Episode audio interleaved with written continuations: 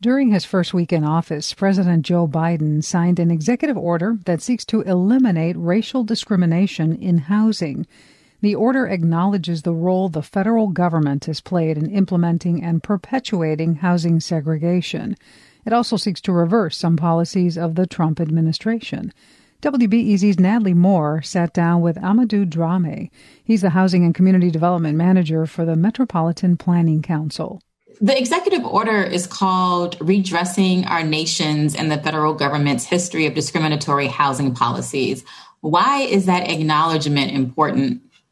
So, the executive order and its acknowledgement is significant because it signals that this Biden administration plans to center racial equity and social justice in its housing policies and actions. Um, and it's it it is important because it instructs the Secretary of HUD um, to examine two specific Trump and Ben Carson era HUD rules that rolled back fair housing protections for Americans.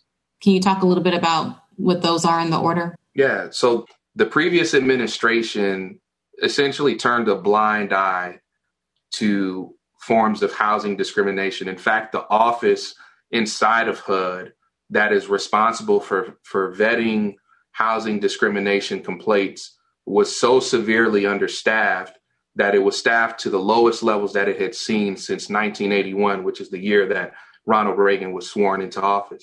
And it also decided that, you know, the rules related to affirmatively furthering fair housing, um, which really encouraged state and local governments to take a look at zoning laws and policies and, and, and, and, and other actions um, and programs and trying to build a more inclusive set of housing laws um, throughout the country. Um, the previous administration basically turned a blind eye and told you know states and locals that you can kind of do whatever it is that you want to. What could reversing or at least stopping racial discrimination in the Chicago region do for our city and its suburbs? What could they be?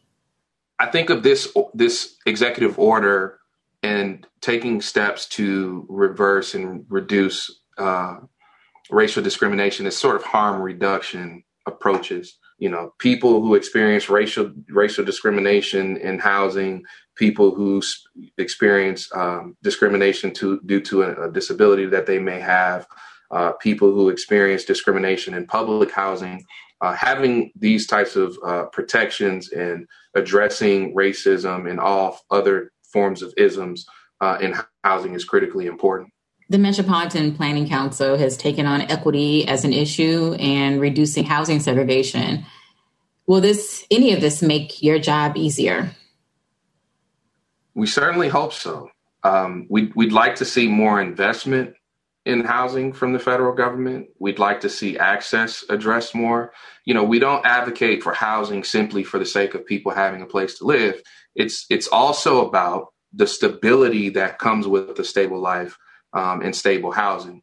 Uh, we know that affordable housing, stable housing, having access to affordable housing, and having those protections are associated with uh, better educational outcomes for young people, better wealth outcomes for families, uh, safer communities.